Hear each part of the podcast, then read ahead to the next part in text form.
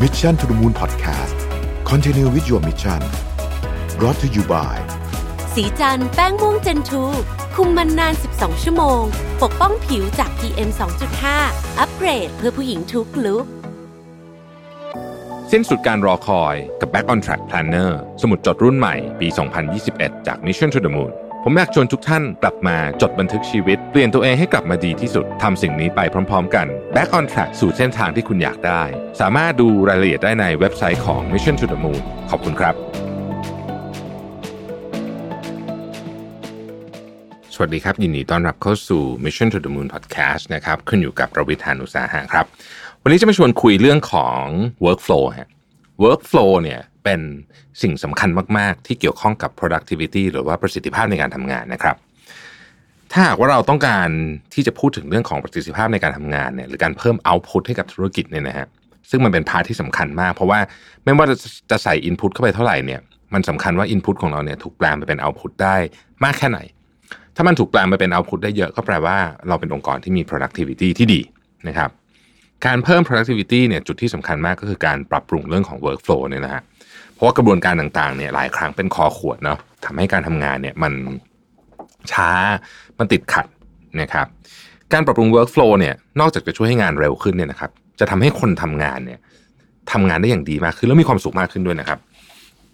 ถ้าหากว่าท่านลองไปถามองค์กรส่วนใหญ่เนี่ยนะครับที่พนักงานรู้สึกหัวเสียกับกระบวนการการทำงานเนี่ยจะพบว่าความพึงพอใจในการทำงานแล้วก็ engagement เนี่ยต่ำนะฮะแต่องค์กรไหนที่ไปเหมือนกับถางทางเรื่องนี้ได้ดีเนี่ยนะไปทำให้มันแบบ workflow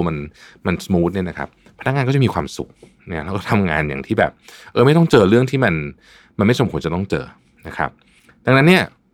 productivity ขององค์กรนะครับ output ขององค์กรเนี่ยก็คือเวลาและวิธีการในการจัดการ workflow ของเรานั่นเองนะครับทีนี้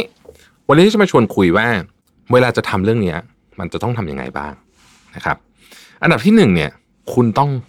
เอางานทั้งหมดออกมาให้ได้ก่อนนะครับพูดง่ายๆคือคุณต้องกางงานทั้งหมดเนี่ยออกมาไว้บนโต๊ะให้ได้อันดับแรกเลยเนี่ยเราต้องรู้ก่อนว่ากระบวนการในการทำงานทั้งหมดของบริษัทเราเนี่ยนะครับมีอะไรบ้างนะฮะผมเคยทำนะฮะมันมี process เยอะมากเลยนะครับที่ผู้บริหารหลายคนไม่รู้ว่ามันมี process นี้อยู่ด้วยเหรอนะฮะต้องออกมาดูให้หมดเลยนะครับเพื่อที่เราจะเริ่มตรวจเช็คและหาจุดที่เราจะปรับปรุงตัดทอนแก้ไขอะไรพวกนี้เนี่ยได้นะครับหลายคนอาจจะบอกว่ามันต้องกางออกมาให้ดูด้วยเหรอก็จำ process ได้อยู่แล้วเนี่ยแต่จริงต้องบอกว่าคนส่วนใหญ่เนี่ยนะครับอาจจะรู้ process ในเฉพาะของตัวเองแต่การเชื่อม process ทั้งองค์กรเนี่ยน้อยมากที่จะมีโอกาสได้ทำเพราะฉะนั้นถ้าไม่กางมาดูเนี่ยนะครับไม่มีใครรู้หรอกครับว่าองค์ทั้ง process ขององค์กรเนี่ยมันถูกเชื่อมแบบไหนพอเรากางมาดูปุ๊บเนี่ยสิ่งที่เรามักจะเจอก็คืองานนี้มีคนทำทั้ง2คนเนี่ยพูดง่ายคือทำงานซ้ำนะฮะโดยไม่ได้สร้าง value เพิ่มไม่ได้เป็นการทำงานซ้ำแบบลักษณะของการตรวจเช็คกันด้วยซ้ำเนี่ยนะครับต้องบอกเลยว่าการกาง workflow ออกมาทั้งหมดเนี่ยเป็นเรื่องที่จำเป็นต้องทำจริงๆนะฮะคือนอกจากธุรกิจมันเล็กมากๆแบบมีคนทำอยู่สัก3คนอะไรแบบนี้คุณอาจจะสามารถไล่ workflow กันในหัวได้แต่ถ้าเกิดมากกว่านั้นเนี่ยนะครับระบบงานมันจะเริ่มซับซ้อนเกินกว่าที่เราจะนึกภาพเอาไว้ในหัวได้นะครับทีนี้เวลาพูดคำว่ากลาง process ของงานออกมาเนี่ยมันสามารถทำได้หลายแบบนะครับแต่ว่าวิธีที่ผมอยากจะแนะนำเนี่ยนะฮะเป็นวิธีที่อยากจะดูอนุรักษ์นิยมนิดหนึ่งแต่ผมว่ามันเวิร์กมากก็คือการใช้ Post-itเอาโพสต์อิทเนี่ยนะครับมาเขียนแทสเลยนะฮะทุกอย่างหมดเลยนะฮะ1แทสอยู่บน1โพสต์อิทนะครับแล้วก็แปะลงไว้ใน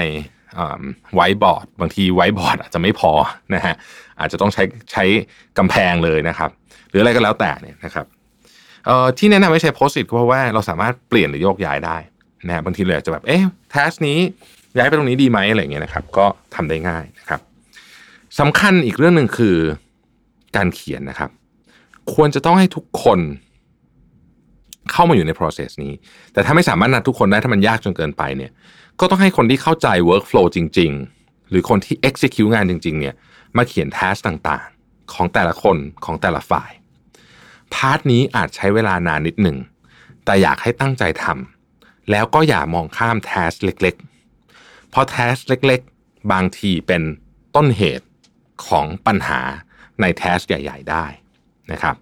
หลังจากเขียนเสร็จแล้วเนี่ยเราจะได้ภาพรวมของ Workflow ทั้งบริษัทออกมาแบบละเอียดยิบเลยนะครับสิ่งที่น่าสนใจหนึ่งผมอยากจะเปรียบเทียบนะครับ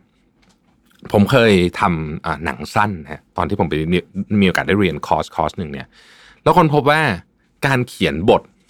ออกมาอยู่บนโพสต์อิทเนี่ยมันเวิร์กมากเพราะว่ามันคือเส้นทางของหนังสั้นนะครับว่าหนังมันจะไปยังไงจุดหักมุมอยู่ไหนเส้นเรื่องของตัวละครแต่ละตัวเป็นยังไงทุกครั้งที่ผมเขียนเรื่อง workflow ผมจะนึกถึงเรื่องหนังสั้นเรื่องนั้นว่าแต่ละคนเนี่ยคือมุมมองของตัวละครแต่ละคนเนี่ยนะครับก็จะมีเส้นเรื่องที่แตกต่างกันไปถูกไหมแล้วก็มีมุมมองที่แตกต่างกันไปด้วยถ้าหากไม่เอามันมาเขียนแล้วก็เรียงกันทั้งหมดเนี่ยไม่มีทางเข้าใจเลยนะครับว่าเรื่องเนี่ยมันกลมไหม workflow องค์กรก็เหมือนกันนะฮะโอเคตอนนี้เรากางทุกอย่างออกมาแล้วนะครับขั้นตอนต่อไปก็คือว่าหาจุดที่สามารถปรับปรุงได้อันเนี้ยคือถ้าเอาคนทุกคนมาได้ก็ดีแต่ถ้าไม่ได้ก็เอาคนที่เกี่ยวข้องแล้วกันนะครับในแต่ละส่วนที่เรากำลังจะตรวจสอบเนี่ยมาช่วยกันคิดนะครับแล้วก็มาช่วยกันเหมือนกับโยนไอเดียกันไปกันมาเนาะนะอย่างสมมุติว่าเรากำลังทำ workflow ของแผนก A ก็ให้ทีม A เนี่ยมาช่วยกันดูว่าเราจะสามารถปรับปรุง workflow ได้อย่างไรบ้างแทสแต่ละอันที่ทำกันอยู่เนี่ยมันจำเป็นต้องทำไหมนะครับสิ่งที่แนะนำอย่างหนึ่งก็คือว่าพยายามให้มีคนที่ไม่ได้อยู่ในแผนกนั้นๆเนี่ยเข้ามาคิดด้วยเพราะว่าจะได้มุมมองที่แตกต่างเพราะถ้าเกิดให้คนที่อยู่แผนกเดิมเห็นแต่งานตัวเองเดิมๆเนี่ยบางทีมันก็คิดวนไปวนมานะครับโดยเวลาเราดูเรื่องของจุดที่จะปรับปรุงเนี่ยมันมีอยู่3ที่นะครับที่จะต้องดูเป็นพิเศษ1แทสไหนที่มีการทำซ้ำซ้อนบ้างอย่างที่กล่าวไปแล้วครับส่วนใหญ่เนี่ยจะเจอนี้ก่อนอันแรกเลยนะฮะเราจะพบว่ามันจะมีงานบางงานที่มีคนทำ2คนบางที3คนด้วยซ้ำนะทำไอ้เรื่องเดิมเนี่ยซ้ำไปแล้วก็ไม่ใช่การตรวจสอบด้วยนะครับคือทำซ้ำไปอย่างนั้นนะเพราะว่ามันถูกทำกันมาอย่างนี้ก่อนหน้านี้เนี่ยนะครับดังนั้นเนี่ยมันจึงเป็นการเสียทรัพยากรโดยใช่เหตุงานที่สามารถทำคนเดียวแล้วจบก็ต้องทำคนเดียวนะครับเจองานซ้ำขอออกอันที่2แทสบางอย่างไม่มีความจำเป็นหรือสามารถตัดออกได้นะครับอันนี้อาจจะไม่ได้ซ้ำนะงานอันนี้จะไม่ได้ซ้ำแต่ต้องถามว่าทำแล้วเกิดประโยชน์อะไรทำไปทำไมหรือถามไปมากกว่านั้นคือถ้าไม่มีแทสนี้อยู่ไม่มีขั้นตอนนี้อยู่เนี่ยงานมันสำเร็จผลได้เหมือนเดิมไหมอ้าวถ้ากระบวนการทั้งหมดทำแล้วมันก็เหมือนเดิมไม่ได้มีอะไรตัดนิดเดียวไปเลยได้ดื้อๆเลยเนี่ยนะฮะก็ตัดออกไปผมยกตัวอย่างนะครับในองค์กรหลายองค์กรของบริษัทผมก็เป็นเหมือนกันมันจะมีรีพอร์ตที่ไม่มีใครอ่านนะอันนี้เป็นตัวอย่างอย่างหนึ่งคือมันมีคนที่ต้องใช้เวลาทำเยอะมากนะรีพอร์ตฉบับนี้แต่มันไม่เคยมีใครอ่านไม่เคยมีใครใช้ประโยชน์จากรีพอร์ตนี้เลยการตัดรีพอร์ตนี้ออกไปไม่ได้ทำให้งานเปลี่ยนแปลงอะไรเลยเป็นต้นนะครับอันที่3เนี่ยลองดูซิว่าจะเพิ่มประสิทธิภาพได้ยังไงนะฮะการเอาเทคโนโลยีเข้ามาใช้จะช่วยในส่วนนี้นะครับทุกวันนี้ปฏิเสธไม่ได้ว่าสิ่งหนึ่งที่จะสามารถทำให้งานมันรันได้เร็วมากขึ้นนะฮะมี workflow ที่ลื่นไหลมากขึ้นก็คือการนำเทคโนโลยีที่เหมาะสมกับแต่ละงานเข้ามานะครับเช่นระบบบัญชี report tools ต่างๆนะครับ business intelligence ต่างๆเข้ามาใช้นะฮะให้คนทำงานเนี่ยสามารถทำงานได้มีประสิทธิภาพมากขึ้นคนคนเดียวกันนี่แหละถ้าเกิดมี tools ที่ถูกต้อง output ก็เพิ่มขึ้นได้ 50% เนาะบางทีบางคนเพิ่ม 100% เลยนะครับเท่ากับ1คนทำงานเท่ากับ2คนแบบนี้ก็เคยเห็นมาแล้วนะครับลองปรับปรุงกันดูเพราะว่าเรื่อง workflow เนี่ยเป็นประเด็นที่ผมคิดว่าสำคัญอย่างมากนะครับแล้วก็ผมคิดว่ามันเป็นประเด็นที่มีความละเอียดอ่อน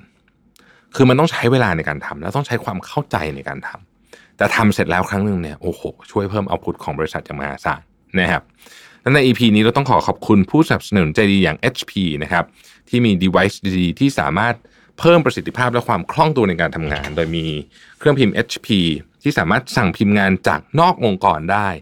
ด้วยเทคโนโลยี e-print ที่ผู้ใช้สามารถส่งไฟล์เอกสารเข้าสู่เครื่องพิมพ์ได้ทันทีเพราะเครื่องพิมพ์ของ HP จะมีอีเมลของแต่ละเครื่องเป็นของตัวเองนะครับขอบคุณ HP มากๆที่เป็นสปอนเซอร์ใจดีของเรานะครับแล้วเราพบกันใหม่ในวันพรุ่งนี้สวัสดีครับ Mission to the Moon Podcast Continue with your mission Presented by สีจันแป้งม่วงเจนทู